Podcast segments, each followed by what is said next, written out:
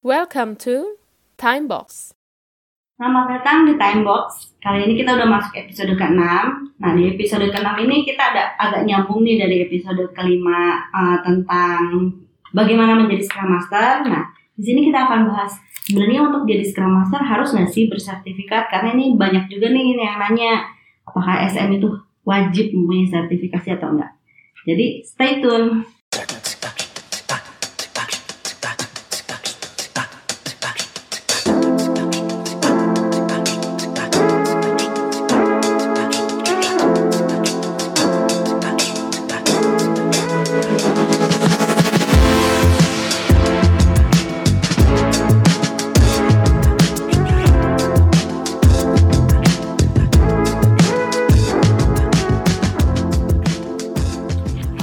Untuk uh, pembahasan kali ini kan kita mau bahas nih, perlu nggak sih Scrum Master itu mempunyai sertifikat yeah. atau enggak?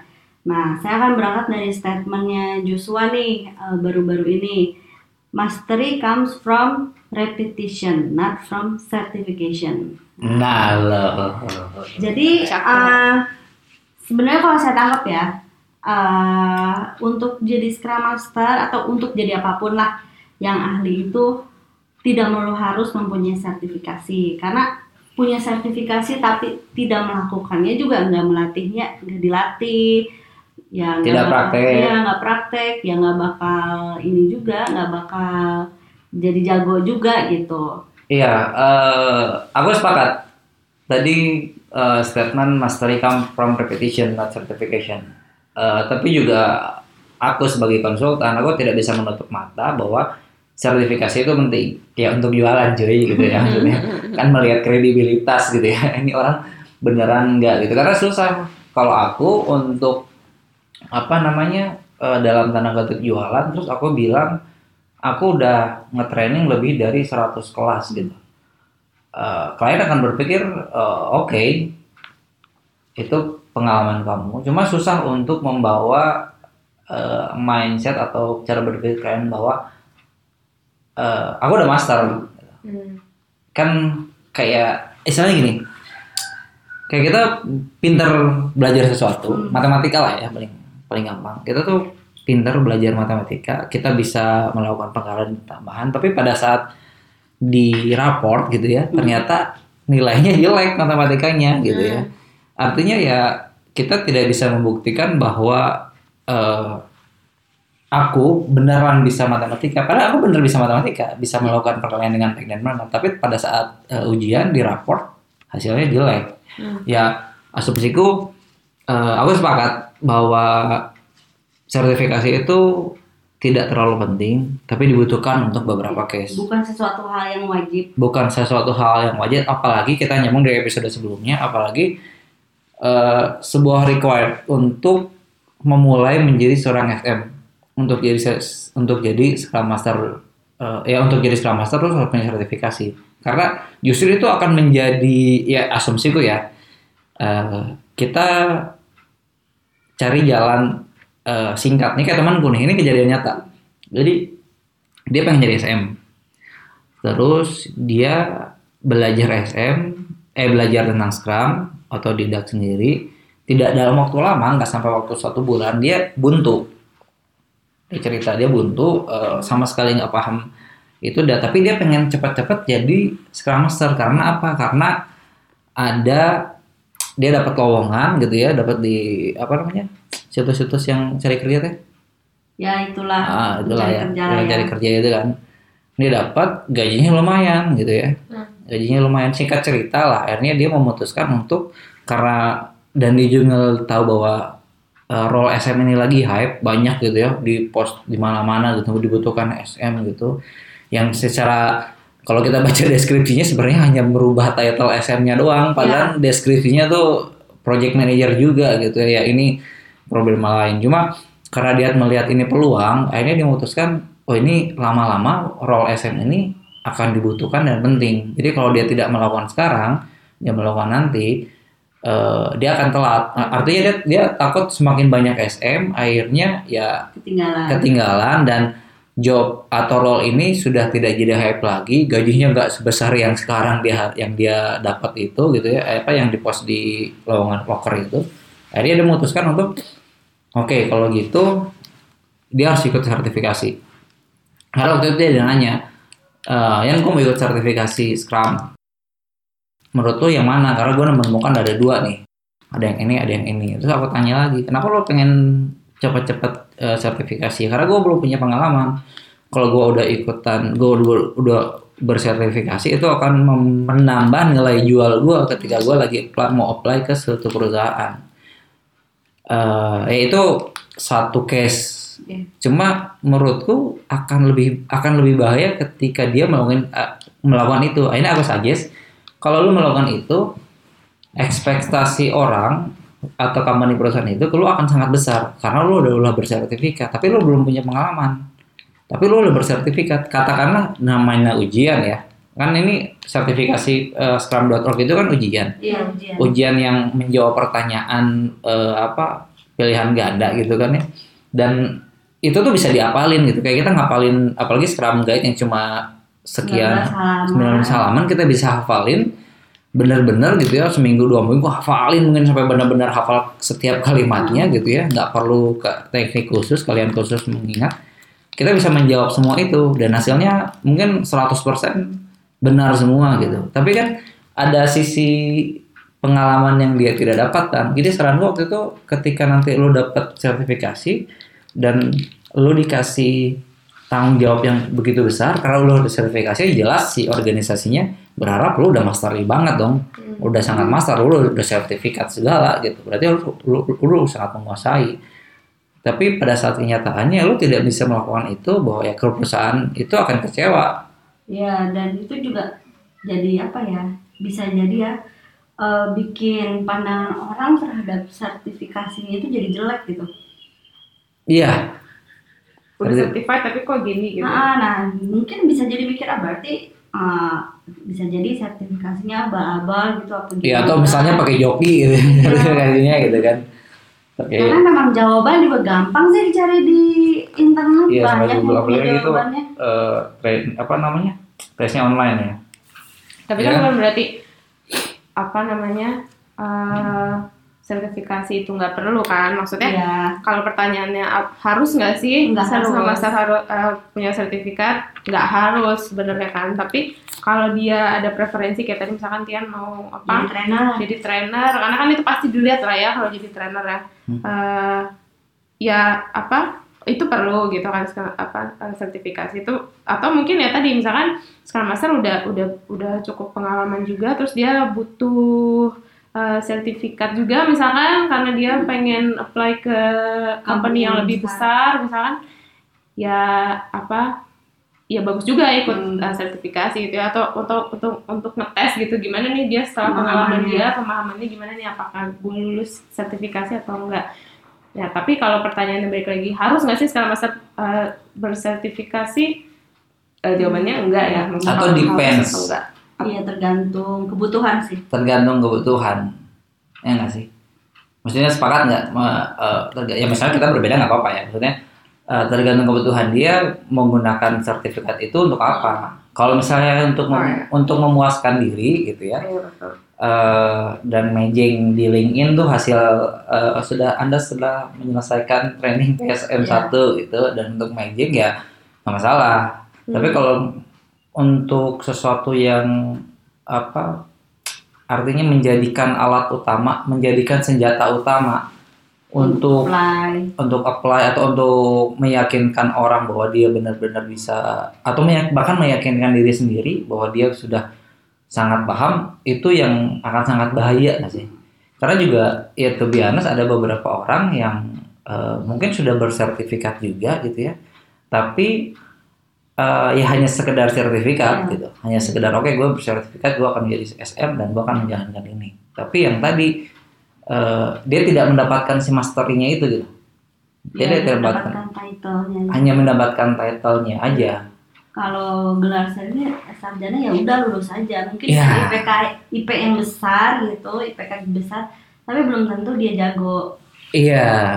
Jadi dengan apa komitmen, dengan statement di awal tadi yang mastery come from repetition itu menurut aku ya faktanya kayak gitu.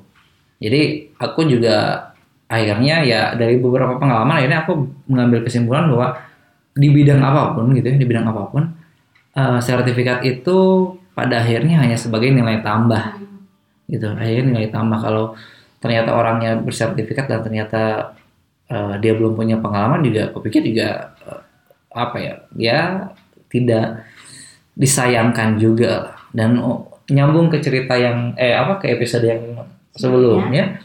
Kalau mau jadi Scrum Master ya sebenarnya nggak harus punya sertifikat dulu. Nggak usah sih. Nggak usah ya. Dulu. Iya kan di, di, di, di, di episode sebelumnya kan kita ngasih ngasih apa namanya ngasih masukannya, ngasih sarannya, ya dicoba aja dulu sendiri kan. Dilakukan lagi, dilakukan lagi yang tadi ngomongin repetisi tadi, dilakukan lagi, dilakukan lagi sampai akhirnya kita tahu yang salahnya di mana, kita tahu yang benarnya di mana, dan akhirnya kita bisa uh, ya tanpa sertifikat pun kita bisa bisa belajar sendiri, kita tahu kesalahan kita sendiri di mana, dan kita bisa mungkin akan lebih baik lagi ketika kita bisa meyakinkan orang gitu. Misalnya di interview di ngomongin misalkan uh, apa namanya ditanya gitu. Pengalaman kamu berapa lama jadi Scrum Master misalkan kan, misalkan belum ada pengalaman, belum ada sertifikat, tapi eh, apa pengetahuan saya tentang Scrum dengan tentang Scrum dan pengen jadi Scrum Master sudah cukup untuk memulai, untuk memulai jadi Scrum Master karena saya udah mengerti hal-hal bla bla bla bla gitu kan, daripada dia udah sertifikat ditanya nggak tahu apa, ditanya nggak tahu apa-apa, gitu. Malah itu yang kayak jadi apa namanya, jadi ya pisau bermata dua juga. Gitu. Banyak juga kan dari teman-teman Scrum Master gitu di komunitas yang bisa dibilang jago banget lah hmm. gitu. Ya udah lama banget tapi belum bersertifikat. Nah banyak banget itu. Dan saya lihat kok bahkan jauh pengalamannya itu jauh lebih uh, banyak daripada yang udah punya sertifikat yang, gitu. hanya, yang hanya sekedar mengejar ya, sertifikat malah, gitu ya uh, dia bisa bawa company-nya, tempat dia bekerja tuh jauh lebih baik gitu daripada sebelum-sebelumnya. Iya. Atau bahkan dia lupa ya, ada juga tuh yang uh, kenalanku, dia juga udah mengubah, berhasil mengubah company, satu company dia uh, itu, tapi pas aku tanya, udah udah P S M belum? Dia sendiri lupa, ternyata dia udah gitu. Maksudnya dia sam- iya. uh, sa- sampai nggak, dia sendiri, kalau dia sendiri ya nggak mikirin gitu, bahwa sertifikat itu uh, sesuatu yang penting banget untuk karir dia gitu. Iya. Yeah. Tapi untuk ya kedepannya mungkin memang uh, aku ngerasa ada ada ada pentingnya juga. Iya yeah, iya. Yeah. Maksudnya untuk untuk untuk memulai untuk di awal itu tidak terlalu penting, mm-hmm. tidak terlalu penting itu nilai bonus. Pak. Tapi untuk mem, apa untuk untuk berkarir yang lebih panjang lagi, yang berkarir yang lebih lama lagi gitu. Apalagi uh, sertifikasi dari Scrum dot org itu banyak banget gitu kan. Ya, ya. Ada P S M satu, dua, tiga, P S P O, Kanban, U X segala macam gitu. Maksudnya kalau memang ingin berkarir uh, sebagai Scrum Master, hmm. sebagai uh, agility coach gitu di organisasi, hmm. ya itu memang dibutuhkan. Dibutuhkannya ya tadi karena untuk untuk menunjukkan ke orang bahwa uh, saya punya pengalaman dan saya juga pengalaman saya itu di, di dibuktikan dengan sertifikasi yang saya dapatkan. Ya, ya. Bahkan kalau lihat-lihat gitu ya di Scrum Master Scrum Master di uh, luar negeri, contohnya yang saya ikutin itu ada dari Seriouscam, hmm. terus dari Abagina. Nah, mereka tuh ngambil sertifa- sertifikasi itu adalah bagian dari perjalanan mereka jadi Scrum Master. Bukan di awal ya? Bukan di awal. Jadi uh, mereka di- jadi Scrum Master tanpa sertifikasi dulu, terus nyoba ambil P S M satu, hmm. ambil P S M dua, dan uh, pas mau ambil P S M tiga kan kayaknya lebih nggak ujian, nggak langsung ujian gitu ya, kayak ada tas-tas kayak gitu. Nah, itu yang dia jadikan uh, perjalanan dia gitu. Iya. Cuma oh saya milestone-nya udah sampai sini nih, hmm. berarti saya mau belajar apa lagi? Iya, waktu itu juga ada H R nanya gitu ya, uh, anak H R nanya, karena sering banget uh, aku nemuin di yang ngeposting job itu dibutuhkan Scrum Master, tapi details deskripsi pekerjaannya itu jadi S M gitu kan. Kebetulan waktu itu uh, ada yang kenal, akhirnya kan kita di, kita discuss nih, itu kalau mau jadi mau ngepost tentang S M itu nggak kayak gitu caranya, maksudnya bukan itu detail deskripsinya gitu, deskripsinya nggak seperti itu. Terus akhirnya dia nanya, lalu uh, kalau sekarang tuh nyari S M tuh susah, yeah. gitu. Uh, itu setelah dia akhirnya mengerti cara kerja Scrum itu seperti apa dan mengerti role pekerjaan S M itu seperti apa. Akhirnya dia uh, ngobrol, cari S M itu susah banget ya. Uh, apa yang bikin susah karena ya ini role yang baru gitu ya, dan belum banyak orang yang tahu, dan pemahaman di luar itu dia bilang harus punya sertifikasi. Hmm. Padahal sebenarnya kalau gue sebagai lagi menginterview orang, gue akan nggak akan nanya dia udah sertifikasi atau belum. Gue akan nanya sejauh mana dia sudah menjalankan Scrum, sejauh mana pengetahuan dia tentang Scrum. Jadi sertifikasi juga bukan satu patokan banget bahwa yang harus, yang harus dan itu akan. Misalnya kalau ada yang interview dengan dia gitu ya, yang uh, si A ini mengerti Scrum uh, dan dia mau di uh, hasil interview dia mau belajar, dia beneran menjadi dia Scrum Master, pengetahuan dia sudah segini, tapi dia nggak punya sertifikasi dibandingkan dengan B yang belum punya pengalaman atau pengalamannya lebih sedikit, hmm. tapi udah punya sertifikasi gitu ya, dia condongnya akan lebih memilih yang A hmm. daripada yang udah sertifikasi, karena pengalaman eh, pengalamannya lebih banyak gitu, sert, apa experience-nya lebih yeah. banyak gitu. Ya kita t- maksudnya kayak ya kita melakukan berulang-ulang, hmm. gitu, kita melakukan sesuatu yang sampai iya gitu kan sampai bosan gitu, ya karena kita sudah master gitu, maksudnya hmm. kita akan tahu letak kesalahan di mana kita di mana, letak apa yang harus kita perbarui, apa yang harus kita upgrade, apa yang harus kita stop gitu kan, kita tahu dengan kita melakukan berulang-ulang. Jadi kalau misalnya balik lagi tadi nyambung ke yang episode sebelumnya, kalau tidak dicoba ya percuma juga, percuma, ya. percuma juga kalau kita nggak nyoba uh, ya, apa mau kayak betul. Mungkin uh, kalau misalnya ada juga kan yang ngambil sertifikasi misalnya hanya untuk kebutuhan pitching ya, hmm. boleh-boleh juga sih gitu. Tapi ya balik lagi, kalau emang mau jadi benar-benar Scrum Master, jangan cuma ambil sertifikasinya, tapi harus eksperimen lah, dicoba di company-nya. Ya hal kecil juga nggak apa-apa, misal dari uh, kita membiasakan dari Scrum gitu, hmm. udah itu kan juga salah satu langkah kan. Aku ingat film yang Karate Kid itu ya. Hmm. Gue pikir ini terjadi di semua domain gitu. Ketika kita memang pengen menjadi ahli sesuatu yang membuat kita cepat cepat menjadi ahlinya, itu karena kita melakukan lagi melakukan lagi gitu. Kita belajar lagi, belajar lagi terus. Kayak orang yang di karate itu kan dia terus mau belajar jadi karate gitu kan, si siapa sih si anak kecil ini, tapi tapi yang pertama kali di, diajarin sama gurunya tuh ngecat pagar gitu kan, oh. kamu ngecat pagar aja terus ngecat pagar aja terus berulang-ulang gitu. Dari awalnya dia nggak ngerti, kita tahu pada ini dia menjadi ya namanya film ya, tapi maksudnya ada pelayan dan di film-film yang lain atau pengalaman-pengalaman yang lain juga kita, kita akhirnya tahu bahwa dengan kita melakukan berulang-ulang kita tahu letak kesalahan kita di mana.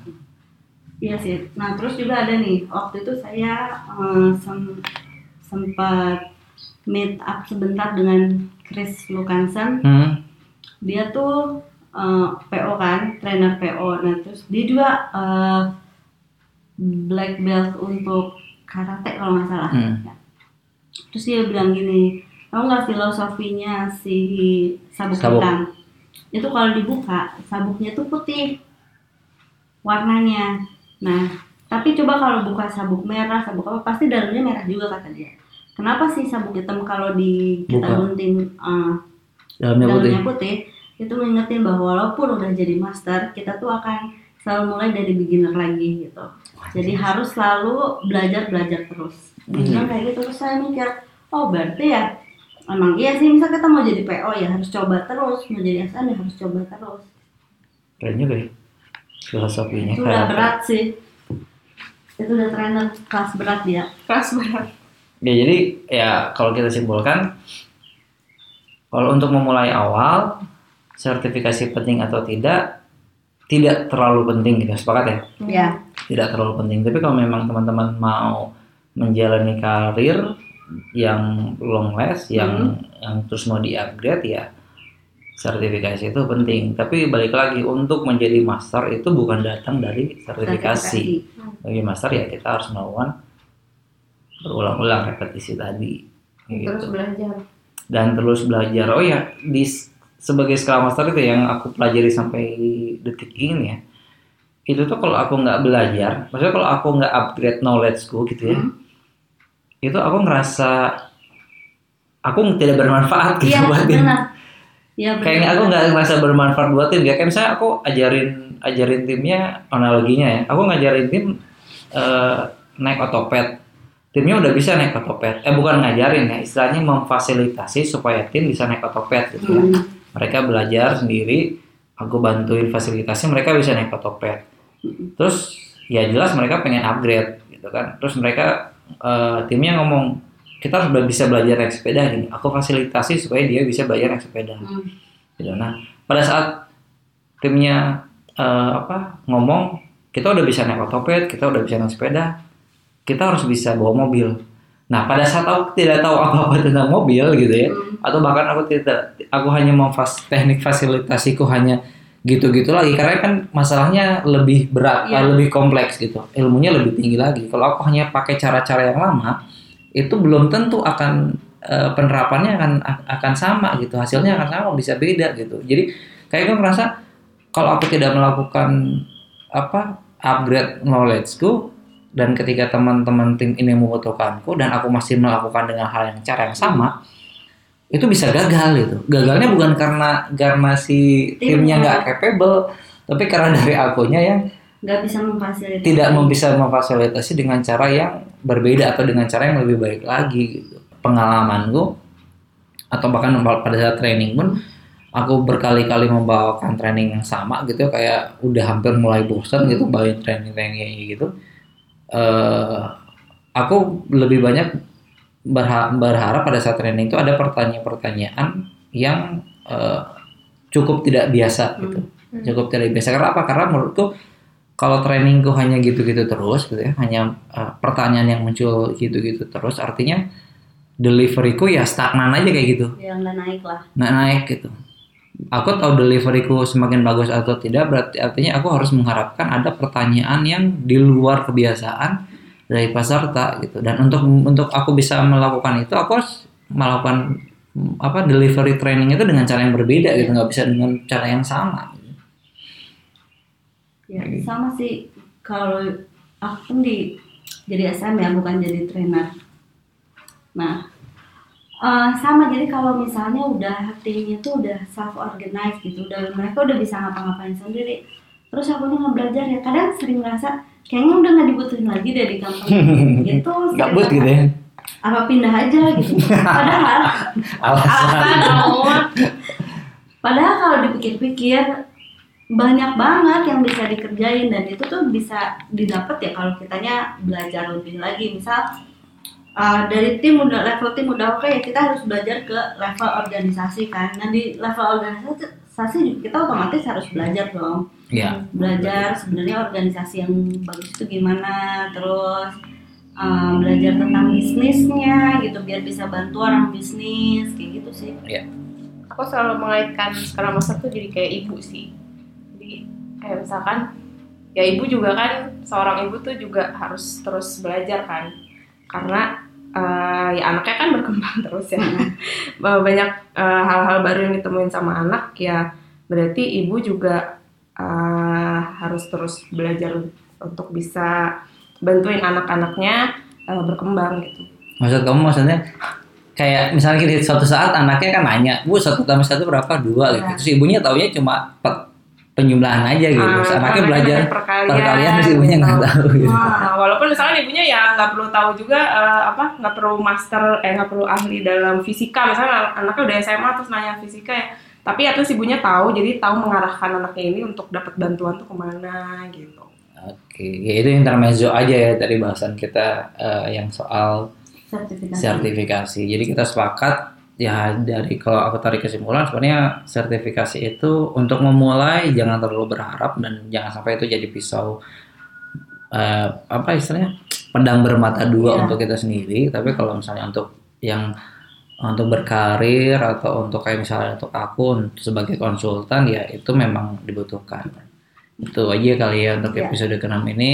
Kalau teman-teman punya pertanyaan, again, kalau punya atau punya usul tema, bisa mention kita di Twitter atau di Instagram yang uh, atau Instagramnya kayaknya update-nya kalau cuma ada podcast baru aja gitu. Mungkin di Twitter lebih lebih sering kita cek gitu. Itu aja untuk episode enam. Sampai ketemu di episode selanjutnya. Thank you.